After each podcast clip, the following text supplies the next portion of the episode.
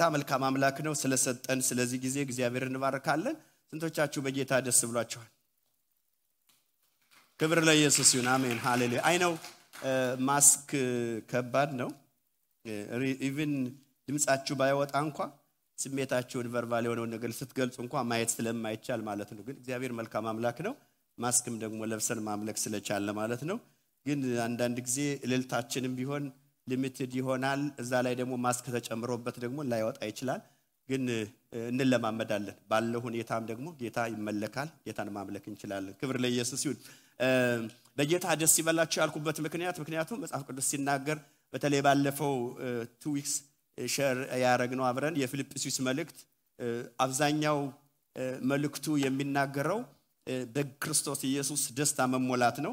ያ ክፍል ያ መጽሐፍ የተጻፈው እንደውም የደስታ መልእክት በአጠቃላይ እንዲሁም የሆነ ችግር እዛ ጋር ችግር በእርግጥ identify የሚያደርጋቸው ነገሮች አሉ እንዲስተካከሉ የሚገባቸው more ደግሞ ቢሄዱባቸው የሚል ግን የደብዳቤው አጻጻፍ source ኡና intentionally ግን እንደዚህ የፊልጵስዩስ ቤተ ክርስቲያን የመጀመሪያ ናት። በመንፈስ ቅዱስ ምሪት ነው የተጀመረው። ባለፈው የሐዋርያት ስራን ስንመለከት ማለት ነው።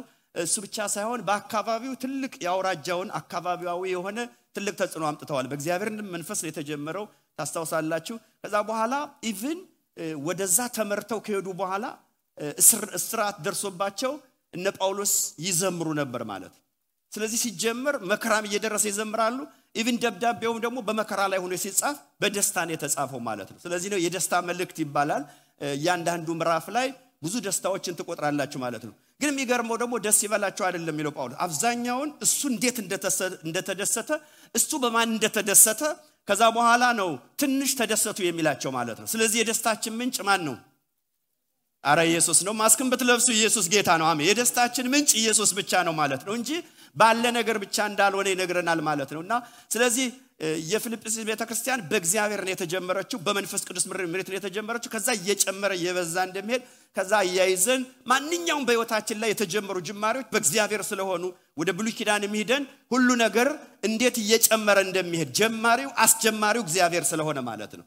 የዛ ቦታ ላይ የሚናገረው ስለ ወንጌል ጅማሬ ነው የሚናገረው፣ ስለ ህይወት ጅማሬ ነው። በተለይ ግን የሚናገረው ኢየሱስ እስኪመጣ ድረስ በእናንተ የጀመረው መልካም ስራ ይላል። ይህንን የአገልግሎት የወንጌል የማስፋፋት ስራ ይቀጥላል የሚል ሀሳብ ነው። ነገር ግን ፊልጵስዩስ ምዕራፍ ሁለት ላይም ሲናገር ራሱ በጎ የሆነ ነገርን ሁሉ እግዚአብሔር በሰው ህይወት ውስጥ ያስቀምጣል ማለት ነው። ብዙ በህይወታችን የተቀመጡት ነገሮች በሙሉ ከእግዚአብሔር ላይሆኑ ይችላሉ። ግን ሚለው የእግዚአብሔር የሚያስቀምጠው በጎ የሆነ ነገር መልካም የሆነ ነገር ምክንያቱም ከእግዚአብሔር ዘንድ መልካም የሆነ ነገር ብቻ ስላለ ማለት ነው። ክብር ለኢየሱስ ይሁን። ስለዚህ ባለፈው ያነበብነው ምዕራፍ ሁለትን ዛሬ አብረን እናነባለን። ምዕራፍ ሁለት ፊልጵስዩስ ከሁለት እስከ 11 ያለውን በጌታ ስም አነባዋለሁ። ሁላችንም መጽሐፋችን ብናነብ በጣም ጥሩ ነው። ምዕራፍ ሁለት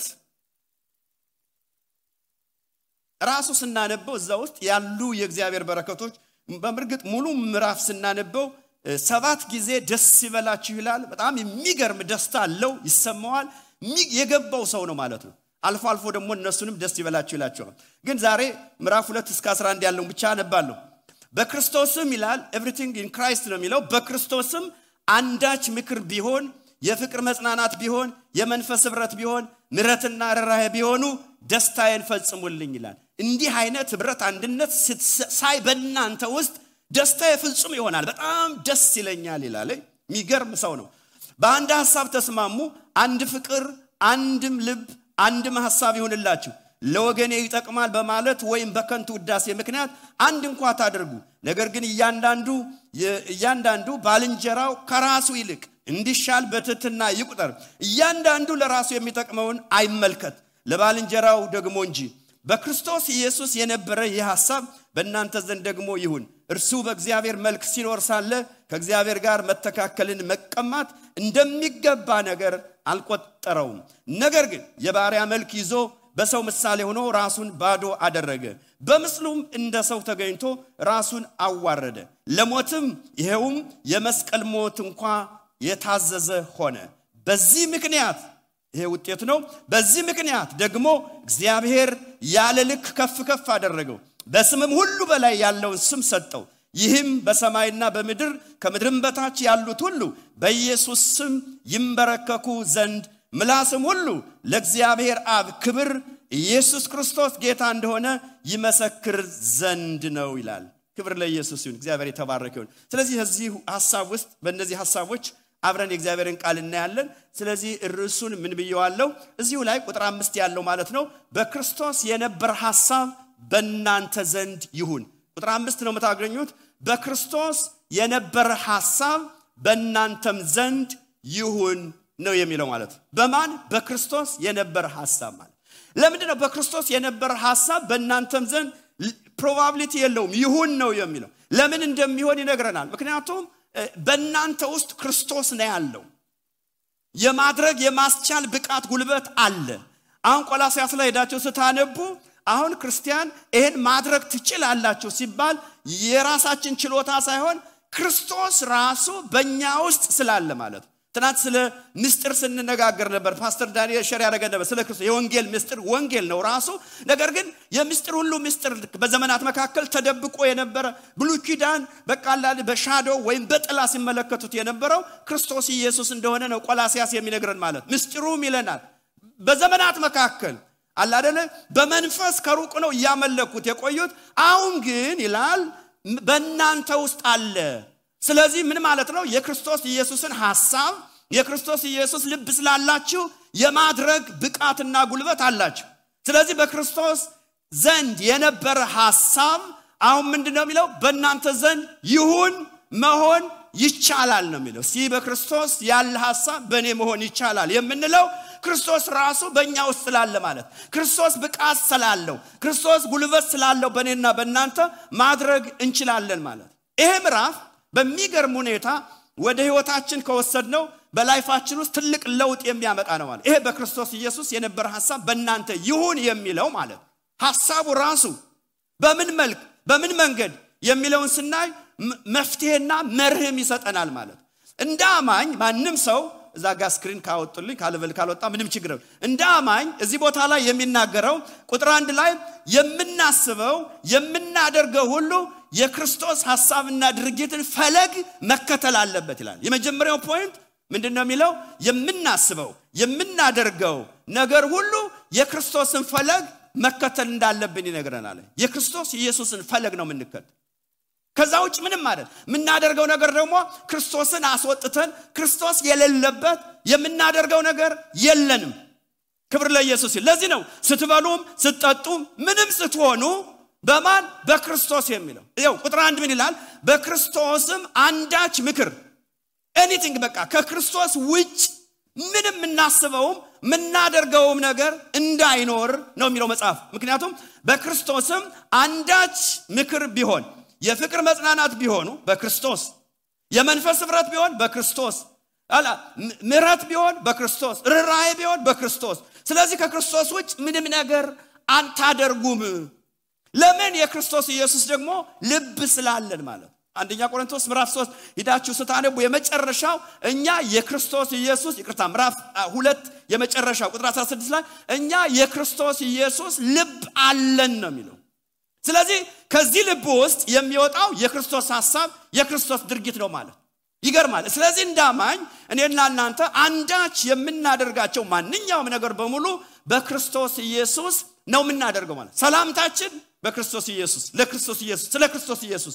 በቃ ከዚህ ውጭ ሌላ የሆነ ሞቲቭም እንደማይኖረን መጽሐፉ ይነግረናል ማለት። ሁለተኛው እዚህ ቦታ ላይ የሚነግረን የደስታችን ፍጻሜነት ያለው ሙሉ የሚሆነው ምን ሲሆን ነው የሚለው እዚህ ቦታ ላይ የደስታችን ፍጻሜነት ያለው ከአንድ ሀሳብ መስማማት አንድነት በመነጨ ነው ይለናል። እዛ ቦታ ላይ የደስታችን ፍጹምነት ያለው ከአንድ ሀሳብ መስማማት በመነጨ ነው ነው የሚለው። አሁን ጳውሎስ ለነዚህ ምዕመናን ሲላቸው ምንድነው? ደስታዬን ፈጽሙልኝ ደስታዬን ሙሉ አድርጉልኝ። የእኔ ደስታ ሙሉ የሚሆነው ምን ሲሆን ነው ነው የሚለው?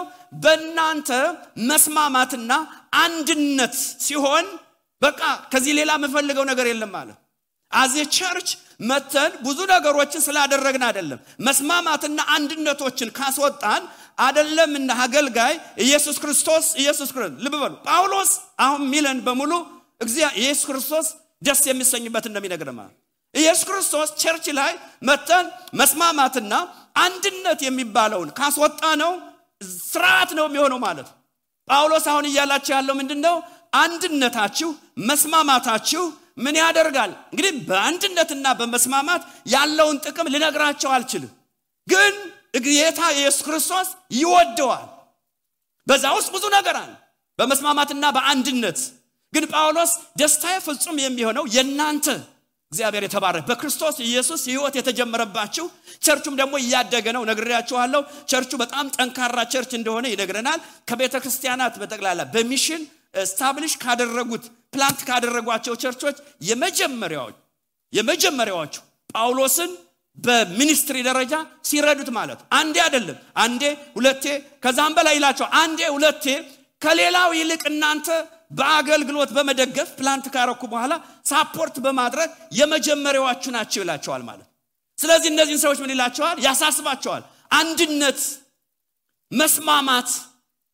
ወንድሞቼና እህቶች አንድ ነገር ልንገራችሁ እግዚአብሔር የኔና የእናንተን መስማማትና አንድነት ይፈልገዋል ከምንም በላይ። ኢየሱስ ደስ የሚለው በዚህ ቦታ ላይ ለማምለክ ጌታን ስንመጣ አንድነት መስማማት ካለን።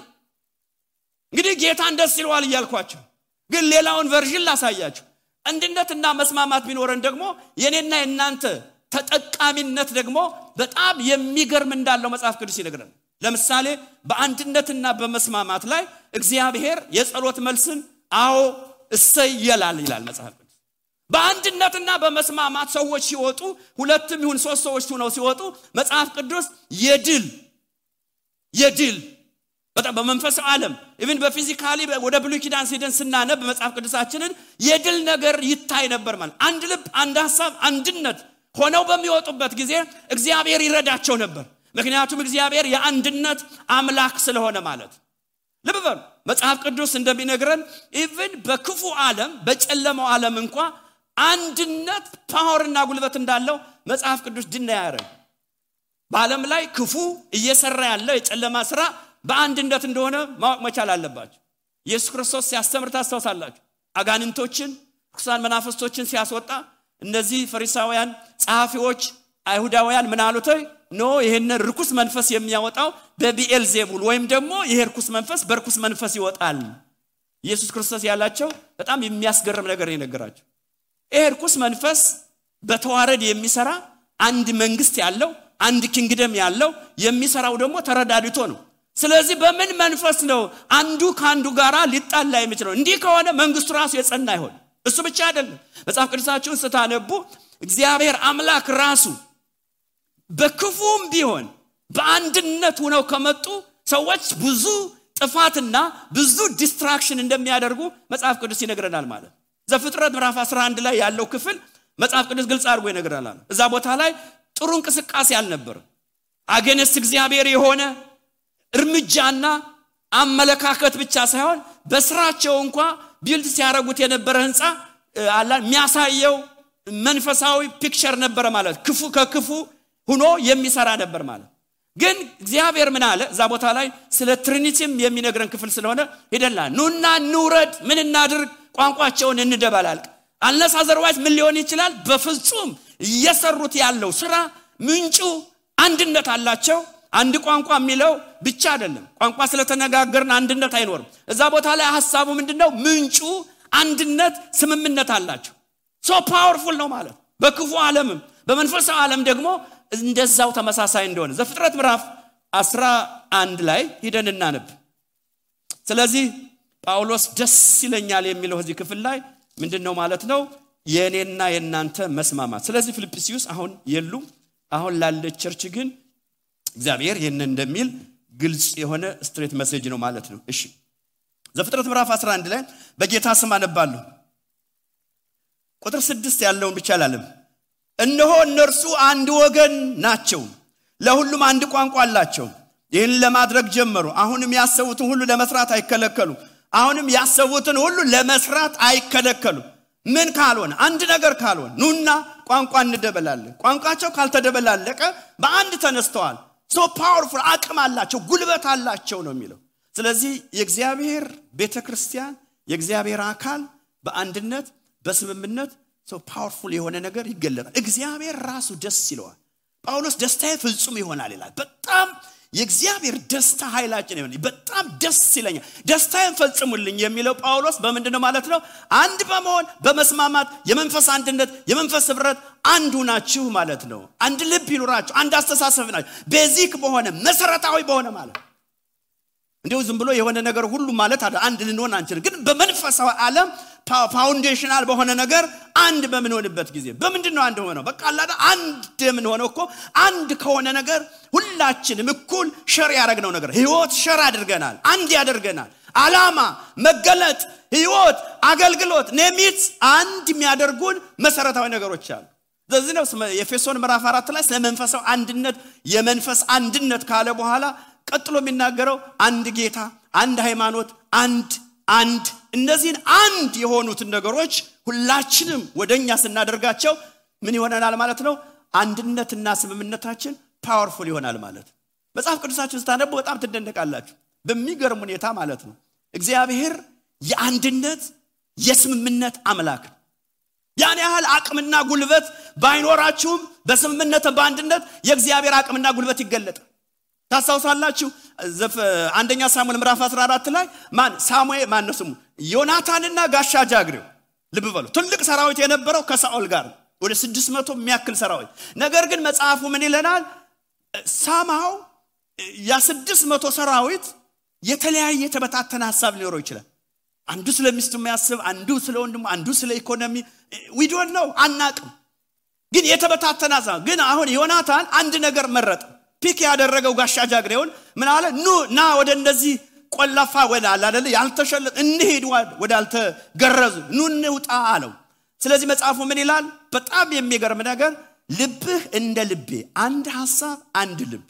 ጋሻ ጃግሬው አግሪ ያደረገው ነገር አንተ ዮናታን እንዳሰብከው ማሰብ መስማማት ስለዚህ የሀሳብ አንድነት ነበራቸው ማለት። ሰዎች የሀሳብ አንድነት ካላቸው በጣም so powerful አቅም ጉልበት አላቸው ወደዳችሁ ጠላችሁ የ physical አይደለም። ሰዎች አንድ ሀሳብ ካላቸው በጣም አቅማቸው በጣም ትልቅ ነው። even በ wild animals ራሱ ስታዩ በጣም ደካማ የሆኑት አንድ ላይ ሲሆኑ ያስፈራሉ። ብቻቸውን ሲሆኑ ግን በጣም simple ከነሱ ያነሱ attack ያደርጋቸዋል። ስለዚህ እግዚአብሔር ህዝብ በዚህ ዘመን አንድ ስምምነት አንድ ህብረት እንድንሆን ጳውሎስ ይሄ ያስደስተኛል ይላል። ሶስተኛው ሶስተኛው የአንድ ሶስተኛ ነው ያልኩ እዛው ላይ። ሶስተኛ እዚህ ቦታ ላይ ጳውሎስ የሚነግረን የአንድ ሀሳብ መስማማት አንድነት እንቅፋት ማስወገድ አለባችሁ ይላቸው። እዛ ላይ በመካከል የሚያስገባው ነገር አለ ማለት የአንድነታችሁ በጣም ያስደስተኛል። ተስማሙ ካለ በኋላ ነገር ግን የአንድነት እንቅፋት የመስማማት እንቅፋት አሉ ይለናል ማለት ዛሬም በህይወታችሁ ከቤት ጀምሮ ስራ በየትኛውም ቦታ ላይ apply አድርጉት። እንቅፋቶች አሉ። እነዚህ እንቅፋቶች ደግሞ እንደ መርህ ሁሉም ቦታ ላይ distraction ፈጣሪ ናቸው። እንቅፋቶች ናቸው ማለት። እዚህ ቦታ ጳውሎስ የሚለውን ላንብላችሁ። እንቅፋቶቹ ምንድን ናቸው? የአንድነት የህብረት የስምምነት እንቅፋት። አንደኛ እዚህ ቦታ ላይ ምን ይላል? ለወገኔ እዚሁ ላይ ሂደን ብናነበው በጣም ደኛ። አንደኛ ለወገኔ ይጠቅማል የሚል ሐሳብ ከነርሱም ይላል እንደ ወገኔ ይጠቅማል አይነት ይለናል። ይሄ በጣም እንቅፋት ነው። እንደውም ሌላ ሰልፍሽነት ይለዋል ራስ ወዳድነት ይለዋል። ሁለተኛው ከዚህ ቦታ ላይ የተጠቀሰው ከንቱ ውዳሴ የሆነ ምክንያት የሚደረገው ነገር ሁሉ ከንቱ ውዳሴ ምንጩ የሆነ ነገር በሙሉ ምን ያደርጋል? ለአንድነት ለስምምነት ጠንቅ ነው ወይም እንቅፋት ነው ማለት ከ motive ጀምሮ ማለት የምታደርጉት ነገር በሙሉ ለወገን ይጠቅማል የሚል መሆን የለበት ከአድኖ ጋር ሊገናኝ ይችላል። whatever ነገር ግን ወገናችን አንድ ነው ክርስቶስ ኢየሱስ ብቻ ነው። እዚህ ቦታ ላይ እሱ ብቻ አይደለም። ለወገኔ ይጠቅማል የሚል ሌላ ቀጥሎ ደግሞ ያለው ምንድን ነው ሌላው እንቅፋት ነው የሚለው እዚህ ቦታ ላይ ምንድን ነው ለወገኔ ይጠቅማል ካለ በኋላ በከንቱ ውዳሴ ምክንያት ምንጩ ምክንያቱ ውዳሴ ፍለጋ። ይሄ በጣም አንድነት ላይ ትልቅ እንቅፋት ያመጣል ማለት በየትኛውም relationship እነዚህ እንቅፋቶች ናቸው። የአንድነት የስምምነት እንቅፋቶች ናቸው። ስትጸልዩም እነዚህን ነገሮች ሰው reflect ካደረገ አንድ ሀሳብ ልትሆኖቻችሁ። ለዚህ ነው ብዙ ጊዜ ጸሎቶቻችን አንዳንድ ካልሰመሩ ምን አለ ማለት ነው? distraction አለ። የሆነ ስምምነት engage አላደረግንም ማለት ነው። ልክ ማቴዎስ ምዕራፍ 18 ላይ እንዳለው ማለት ነው። ብትስማሙ ይሆናል ይላል። አሁን ያለን የጸሎት ርዕሶች በጣም ሊጸለይልባቸው የሚገባ ብቻ ሳይሆን ከ important ነታቸው በጣም ግልጽ ነው። ግን ግልጽ ስለሆኑ እኔና እናንተ መስማማት ካልቻልን በእነዛ ጉዳዮች ላይ መጽሐፍ ቅዱስ የሚለው ምንድን ነው ብትስማሙ ይሆናል ነው የሚለው። እዚህ ቦታ ላይ አሁን ምን ይላል? ከንቱ ውዳሴ ይላል። ሁለተኛው ደግሞ ለወገኔ ይጠቅማል የሚል ሌላው ደግሞ ለራሴ ይጠቅማል የሚል ምክንያቱም ተቃራኒውን ሲነገር ለሌላው ይጠቅማል የሚል ሀሳብ አድርጉ ይላል። ይሄ ወደ አንድነት የሚያመጣ ነው። ለራሴ ይጠቅማል የሚል ሌላው እዚህ ቦታ ላይ ባይኖርም የአንድነት የስምምነት ጠላት ትቢት ነው። ትቢት ሁልጊዜ distraction ያመጣል ማለት በቃ ማንኛውንም ስምምነት ማለት መጽሐፍ ቅዱስ ግልጽ አድርጎ ይነግረናል። እዚህ ቦታ ሮሜ ምዕራፍ 12 ላይ ያለውን ላንብላችሁ የአዲስ ኪዳን የክርስቶስ ኢየሱስ አካል መትጋት ያለብን በትህትና እንጂ ትቢት ምን ሊያመጣ እንደሚችል ሮሜ ምዕራፍ 12 ሁላችንም አወጥተን እናነባለን። አንድ ሰው ማይክ የያዘ ሰው ቢኖር ይረዳኝ ነበር ማለት ነው። ቁጥር 16 ሮሜ ምዕራፍ 12 ቁጥር 16 እሺ በጌታ ስም አነበዋለሁ እርስ በርሳችሁ ቁጥር 16 እርስ በርሳችሁ በአንድ ሐሳብ ተስማሙ። ልብ እርስ በርሳችሁ በአንድ ሐሳብ ተስማሙ። የትቢትን ነገር አታስቡ። ደን። ሰው የትቢትን ነገር ካሰበ መስማማት አንችልም። ምክንያቱም የዚህ ያነበብኩት ሐሳብ አውዱም ጠቅለል ባለመልኩ ኢየሱስ ክርስቶስም የመጣበት መሴጅና መርህ ራሱ በትህትና ስለሆነ ሐሳቡ በዛ ስለሆነ ማለት እዚህ ቦታ ላይ እርስ በርሳችሁ በአንድ ተስማሙ። የእግዚአብሔር ሐሳብ ፈቃድ ነው። ጳውሎስን ያስደሰተው ነው። የትቢትን ነገር አታስቡ። ነገር ግን ምንን? የትህትናን ነገር ይላል። okay የትቢት ነገር አንድነትን ስምምነትን ምን ያደርጋል ማለት ነው? distraction ውስጥ ያመጣል ማለት ስለዚህ እነዚህ እንቅፋቶች እንዳሉ የእግዚአብሔር ቃል ይነግረናል። አራተኛው ምን ይላል? እዚህ ቦታ ላይ አራተኛው ሀሳብን እንመልከት። እዚሁ ሳንወጣ ማለት ነው። እሺ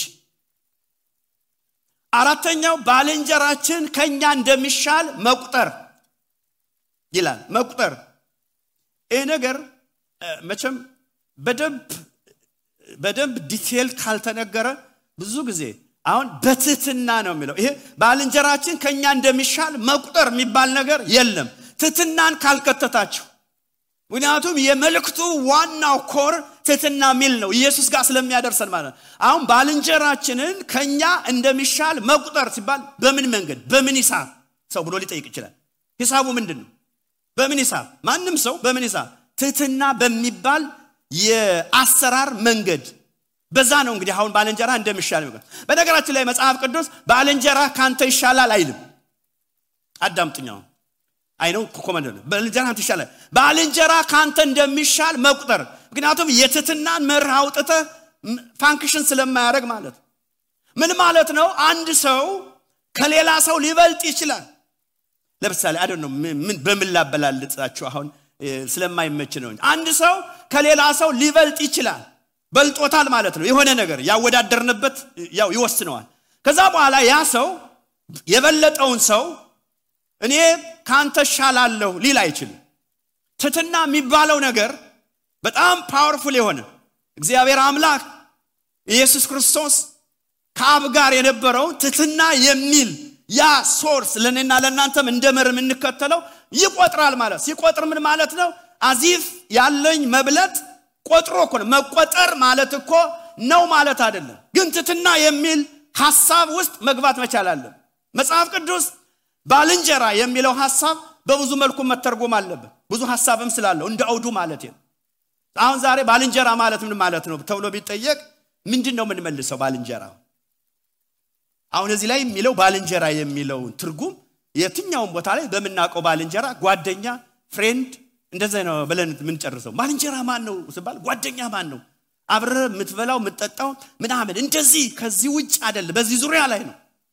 ግን መጽሐፍ ቅዱስ እንደ application ኑ በጣም ግልጽ የሆነ ከዚህ ወጣ ባለመልኩ ሀሳቡን ያስቀምጣል ማለት ይህ ሀሳብም የተቀመጠው እኔና እናንተ በምናውቀው መንገድ አለለም ባልንጀራ መጽሐፍ ቅዱስ ስለ ባልንጀራ ከህግጋት መካከል ወይም ደግሞ ከፍቅርና ከ relationship ኢየሱስም ሲያስተምር አስገብቶ ስለ ባልንጀራ የተናገረው ነገር አለ። ህጉ ይላል የመጀመሪያዋ ሁለተኛዋ ይልና ባልንጀራህን እንደ ራስ ውደድ። at least ይኳል ብትወድ በባልንጀራ ላይ ምንም ማድረግ አችልም በአንተ ላይ ምንም እንደማታደርግ ሁሉ ማለት ማርቆስ ላይ ሂደት ሳነቡ ይህን ክታብ ባልንጀራህን እንደ ራስህ አድርገው ውደድ የሚል ሁለተኛይቱ ህግ በጣም powerful የሆነ message ነው ያለው እዛ ቦታ ስለዚህ ፍቅርን ነው የሚያሳየው። ስለዚህ አንተ በራስ ላይ ክፉ ማድረግ እንደማትፈልግ በባልንጀራ ላይም እንደ ራስ ነው የምትወደው እንደ ራስ ነው የምትወደው ማለት ለዚህ ነው መጽሐፍ ቅዱስ ባል ሚስትን እንደ ራስ አሁን እንደ ራስ ማለት ምን ማለት ነው? እንደ ራሱ በራሱ ላይ ማንም ሰው ክፉ ነገር እንደማያስብ እንደማይወድ ልክ እንደዛ ትሪት እንዲያደርግ ነው አንፎርቹኔት አተረጓጎሙ በትክክል እንደዛ። አሁንም ባልንጀራህ ላይ ክፉ አታደርግም። ለምን? እንደ ራስ አንተ ራስ ላይ ክፉ ስለማታደርግ የሚል ሀሳብ።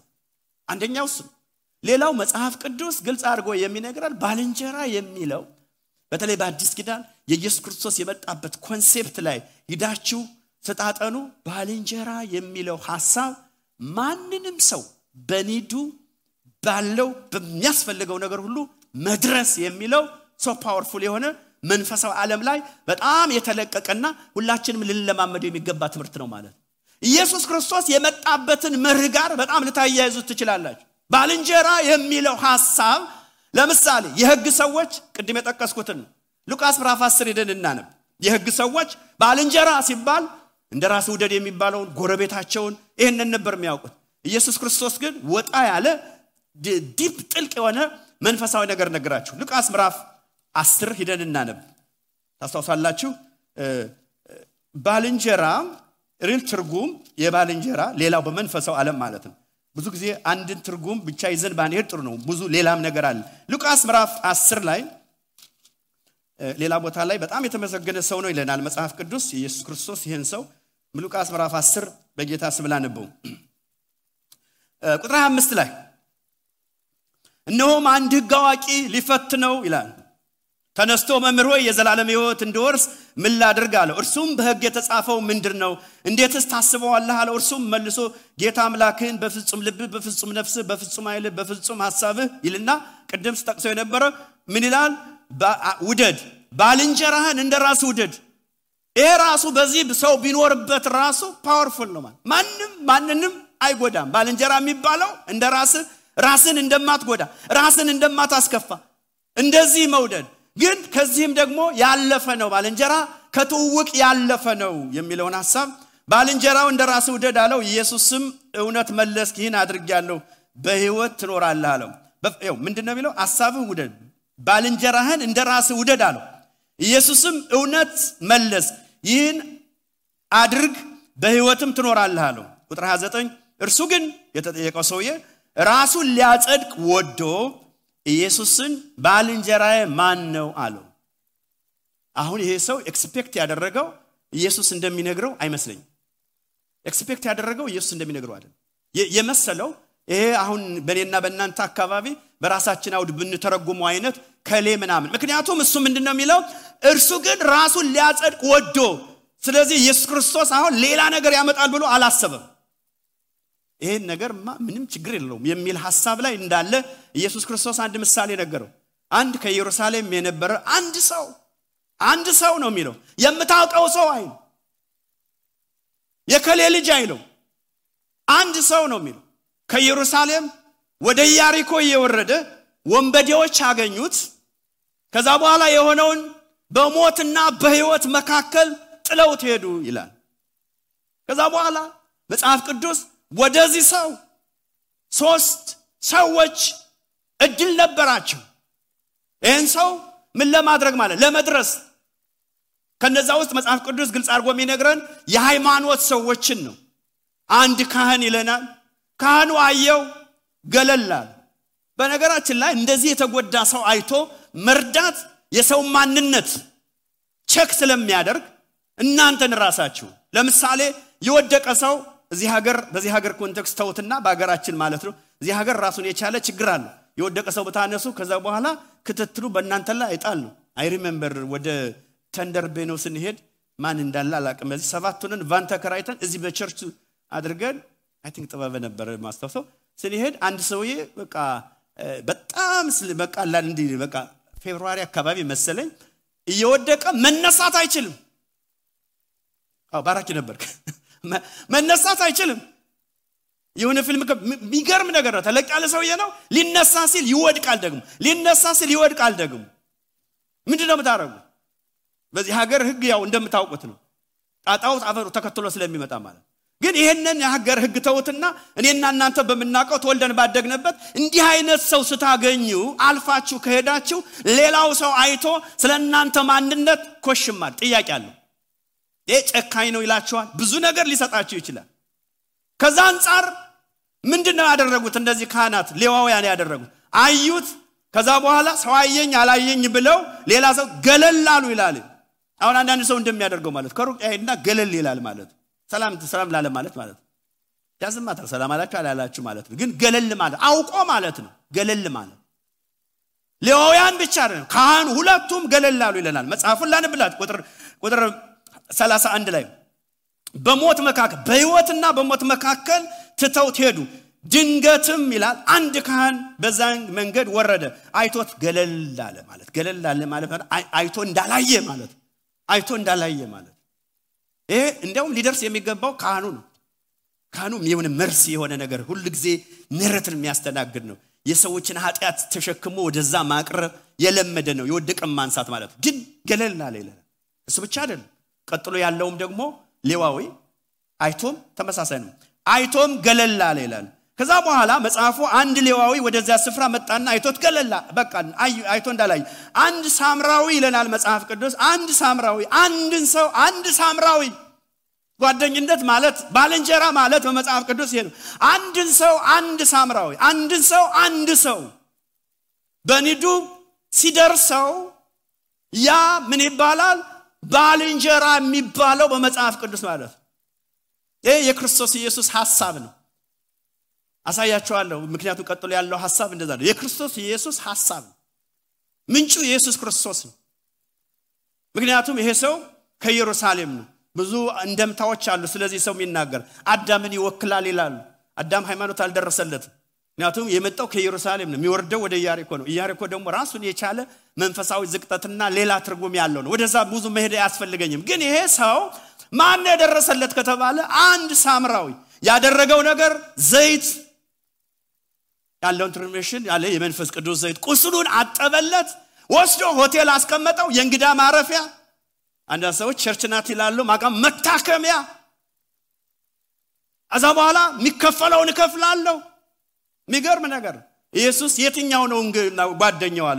እዚህ ላይ ምረት ያደረገለት ብሎ መልሱ እናገኛለን ስለዚህ ጓደኛ የሚለው ሀሳብ በዚህ ሀሳብና ኮንሴፕት ዲፕ የሆነ ዛሬም እኔና እናንተ በብዙ መንገድ ብልሚ ከምናውቀው ጋር ማድረጋችን ክፋት የለውም። ግን በኒዳቸው ሰዎችን የደረስናቸው ጓደኛ የሚባለውን ባልንጀራ የሚለባለውን እያስተናገድን እንደሆነ እግዚአብሔር ቃል ይናገራል። እሺ አምስተኛ እና እሱን የመጨረሻ ፎከስ አደርግና ጨርሳለሁ። አምስተኛ አምስተኛው ይህንን ርሱን እንደገና ላመጣ ፈልጌ ነው። ርሱን በክርስቶስ የነበረ ሀሳብ በእኛ የሚሆን በትትና የህይወት መርህ ነው ማለት በክርስቶስ የነበረ ሀሳብ ምንድን ነው ምንድን ነው ቢጠይቅ በክርስቶስ የነበረ ሀሳብ በዚህ በትትና መርህ ምንድን ነው ከተባለ ልብ በሉ ቅድም ባልንጀራ የሚለውን ልጥቀስ ሀሳብ ማለት ነው።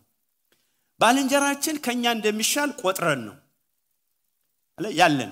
ስለዚህ ባልንጀራችንን ለማዳን ከሱ አንሰንም። ወይም ደግሞ ከፍታ ቦታ ያለ ሰው ወርዶ ዝቅ ብሎ ያንን ሰው ወደ ከፍታ ለማምጣት እንደዚህ አይነት መርሆችንና አሰራሮችን ትትና የሚባለው ነው የሚያስኬደው ማለት ስለዚህ ላንብላችሁ አሁን ስለ ክርስቶስ ኢየሱስ የነበረ ሀሳብ የሚለው ቁጥር አምስት በክርስቶስ ኢየሱስ የነበረ ይህ ሀሳብ በእናንተ ዘንድ ደግሞ ይሁን። እርሱ ይላል በእግዚአብሔር መልክ ሲኖር ሳለ ከእግዚአብሔር ጋር መተካከልን መቀማት እንደሚገባ አልቆጥ ነገር ግን የባሪያ መልክ ይዞ በሰው ምሳሌ ሆኖ ራሱን ባዶ አደረገ። በምስሉም እንደ ሰው ተገኝቶ ራሱን አዋረደ። ለሞትም ይኸው የመስቀል ሞት የታዘዘ ሆነ ይለናል ማለት በፈቃደኝነት ትትና በፈቃደኝነት ሌላውን ለመጥቀም ኢንቴንሽናሊ የሚደረግ ማለት ነው። በተለይ ስለ የሆነ ሚክ የሚል የእንግል እና በጥንት ዘመን የፈረሶችን ለጦርነት የሚዘጋጁ ፈረሶች በቅሎ ጉልበት ያላቸውን በጠቅላላ ያለ ጉልበትና control ማድረግ ያለን አቅምና ጉልበት አለመጠቀምን ሌላውን አንድ ነገር ለማድረግ ሌላውን ለመጥቀም ሲባል አለመጠቀምን። አሁን ክርስቶስ ኢየሱስ ከእግዚአብሔር አብ ጋር መስተካከል እኩል ነው። ጓደኛ የሚለውን በዛ እኩል ነው። ምንም ምንም። ግን ኢየሱስ ክርስቶስ ምን አደረገ? መጽሐፍ አንድ የግዕዝ ቋንቋ አለ አይደል? አርቲስት ደረጀም ዘምሯል። ስመ በትሕትና ረከበ ልዕልና የሚለው ግዕዝ ቋንቋ ይሄ መርህ ከዘፍጥረት እስከ ራእይ ድረስ ያለ የሚሰራ መርህ ነው ማለት እግዚአብሔር ለትሑታን ምን ያደርጋል? ከፍ ከፍ ያደርጋቸዋል የሚል። ስለዚህ ኢየሱስ ክርስቶስ ከአብ ጋር መስተካከልን ሲተው ዝም ብሎ መተው አይደለም አላማው ምንድን ነው ማለት አላማው ሌላውን ለማዳን ሰው መሆን አምላክ ሰው መሆን ምን ማለት ነው? አምላክ ሰው መሆን። ከዛ ቀጥሎ ደግሞ ባዶ መሆን። ከዛ ቀጥሎ የመስቀል ሞት። አስቡ ሰው መሆን በራሱ ከአብ ከአምላክነት ወደ ሰውነት ምን ያህል ትትና ቢሆን ነው? ምን ያህል መውረድ ነው? እሱ ብቻ አይደለም። ከሰው ደግሞ ሌላ ደግሞ መውረድ አለ ያ መውረድ ማለት ደግሞ የመስቀል ሞት ማለት ነው። በዘመኑ የሮማውያን ሰዎች ወንጀለኞችን በመስቀል ላይ ሲያደርጉ በጠቅላላ the most embarrassed ነው የሚሆኑት። የሚሰቀሉ ሰዎች በጣም embarrass ያደርጋል እነሱ ብቻ ሳይሆን ቤተሰቦቻቸው በሙሉ ትልቅ ውርደት ውስጥ ነው የሚገቡት ማለት የመጨረሻ የመጨረሻ ማለት በጣም ያፍራሉ። በእናንተ እድሜ ያልደረሳችሁ እንደሆነ አላቅም እኔ ስንሰማ እንዲህ ጊዜ አንድ ሰው even የሚከተል ነው ከትውልድ ሰርቆ ተገረፈ ከተባለ በኋላ ምን እንደሚባል ታውቃላችሁ? ከዛ በኋላ ምንድን ይባል የእከሌ ልጅ ምናምን ሌባ ሆኖ ተሰረ። የሚቀጥል ነገር ነው። በጣም embarrass የሚያደርግ የመስቀል ሞት። ይህንን ያደረገው የናዝሬቱ ኢየሱስ እኔና እናንተ በህይወት እንኖር ዘንድ ማለት ነው። እኔና እናንተ በህይወት እንኖር ዘንድ። ክብር ለኢየሱስ ሲሆን አሜን። ምን አደረገ ኢየሱስ ክርስቶስ? በትህትና ወረደ። ለዚህ ነው ከሱ ተምሮ በክርስቶስ የነበረ ሀሳብ ማለት ያን ፈለግ ነው የምንከተለው። መጽሐፍ ቅዱስ እስከ የመስቀል ሞት የታዘዘ ሆነ ይላል። ያ embarrass ያ የሚያሳፍር ከፔኑ ባሻገር ሌላ የሚያሰቅቅ በቤተሰብ ደረጃ ጠባሳ ነገር የሚተው በቃ የወንጀለኛ መቀጣጫ ማለት ነው። ያንኑ ነው። ኢየሱስ የኔና የእናንተ በደልና ኃጢአት። ምክንያቱም መጽሐፍ ቅዱስ ሲናገር በዚህ ይውላችሁ ሰው ከእግዚአብሔር ጋር መኖር ከጀመረ ጊዜ ጀምሮ በሰውና በእግዚአብሔር መካከል ሌላ ሰውን የሚገዛ የሰው ኃይለኛ የሰው ብርቱ ወይም ደግሞ ሰውን እንደ ገዥ የሚያደርግ ምንም power ኃይል አልነበረም። ኃጢአት ከመግባቱ በፊት ግን ኃጢአት ከገባ በኋላ ግን አንድ power መጣ አንድ ኃይለኛ ነገር መጣ። ያም የመጣው ምንድነው ሞት ነው። ያም ሞት ኢየሱስ ክርስቶስ በትህትና አብ ጋር አምላክነትን እንደ ሳይሆን intentionally በራሱ ወዶ ፈቅዶ ምን አደረገ ማለት ነው? ሰው ሆነ incarnation ማለት ነው። ወይም ደግሞ ተሰብኦ ስጋ ለበሰ ጸጋና እውነትን ተሞልተው ከዛ መስቀል ተሸከመ። የሱ ምን ይላል መጽሐፍ ቅዱስ? ተቆጠረ ነው የሚለው ክብር ለኢየሱስ ይሁን። ነው አይልም። በዘመናት መካከል ወንጀለኞቹን ያስሩ ነበር ይቀጡ ነበር። እዚህ ቦታ ላይ ግን መጽሐፍ ቅዱስ አይውላችሁ ሃሌሉያ! ኢሳያስ 53 ላይ ሲናገር ምን ታውቃለ ከአመፀኞች ተቆጠረ ይለናል ነው አይለንም። ወንጀለኞች የሚወስዱትን ወሰደ። ምን እንሆን ዘንድ? እኔና እናንተ ነፃ እንሆን ዘንድ። ክብር ለኢየሱስ ይሁን። ኢየሱስ የኔና የእናንተ በደል ወስዶ እሱ እኔና እናንተ ነፃ አድርጎናል ተቆጠረ ይለናል። እሱ ኃጢአት ሳይኖረው ኃጢአት አደረገው ይላል። ተሸከመ። እኔና እናንተ ኃጢአተኞች ሁነን ኃጢአተኞች ደግሞ ጻድቃን ሁነን ተቆጠርን ይላል። ተቆጥሮልን ነው። ተቆጥሮልሽ ነው። ክብር ለኢየሱስ ይሁን። አሜን። ተቆጥሮልኝ ነው።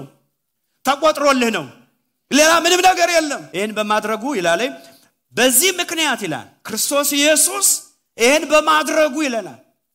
በዚህ ምክንያት እግዚአብሔር ያለ ልክ ከፍ ከፍ አደረገው ይለናል። ይሄ principle በሚገርም ሁኔታ በሰውም ይሰራል። ማንም ሰው ለሌላው humble ቢሆን አሁን እኮ አብ ከወልድ ጋር ከመንፈስ ቅዱስ ጋር ያለውን መስተካከል በፈቃደኝነት ዝቅ ባለ እግዚአብሔር አብ ያለ ልክ ከፍ ከፍ አደረገው። ብዙ theological ምርምር አያስፈልገውም።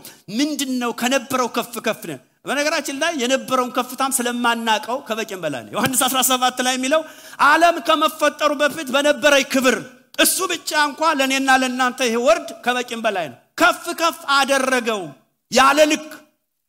ስለዚህ ነው መጽሐፍ ቅዱስ በትህትና ውስጥ ትልቅ የእግዚአብሔር ጸጋ አለ የሚለን ክብር ለኢየሱስ። ይሄ ይሰራል በየትኛው? የትትናው ትልቅ የእግዚአብሔር ጸጋ አለ ማለት። ቀጥሎ በስምም ይላል።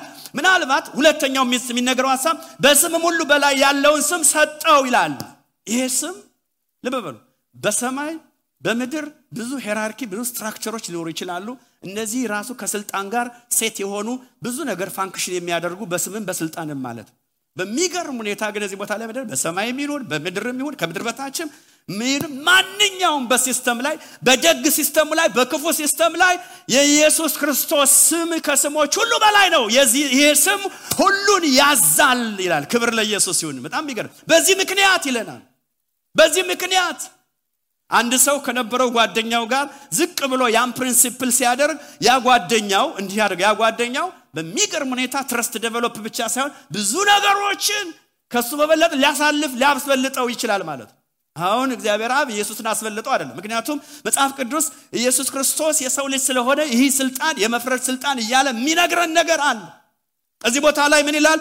ያለ ልክ ከፍ ከፍ አደረገው። ሁለተኛ በስም ሁሉ በላይ ያለውን ስም ሰጠው። ይሄ በጣም powerful የሆነ message ለዚህ ነው ዛሬ ስንጸልይ የምንፈወሰው። ኃይል አለ። የናዝሬቱ ኢየሱስ ዝቅ ብሎ እኔና እናንተን ህይወት ሰጥቶናል። የናዝሬቱ ኢየሱስ ዝቅ ብሎ አምላክ የነበረው ሰው ሆኖ እኔ እናንተን በህይወት እንድኖር አድርጎናል። የእግዚአብሔር ስም ብሩክ ለዘላለም። በህይወት እንድኖር ያደረገ ኃጢአቴን የወሰደ ጽድቁን ወደ እኔ ያመጣ የናዝሬቱ ኢየሱስ ስሙ ለዘላለም የተባረከ ይሆን ይህንን ያደረገ ጌታ ክብር ምስጋና ይገባዋል። አምልኮ ይገባዋል። ስግደት ይገባዋል። ጭብጨባ ይገባዋል። ሲያንሰው ነው የናዝሬቱ ኢየሱስ ይህን ሰርቷልና ክብር ለኢየሱስ ይህን መልካም አምላክ ልናመል በክርስቶስ የነበረ ሀሳብ እግዚአብሔር ይባርካችሁ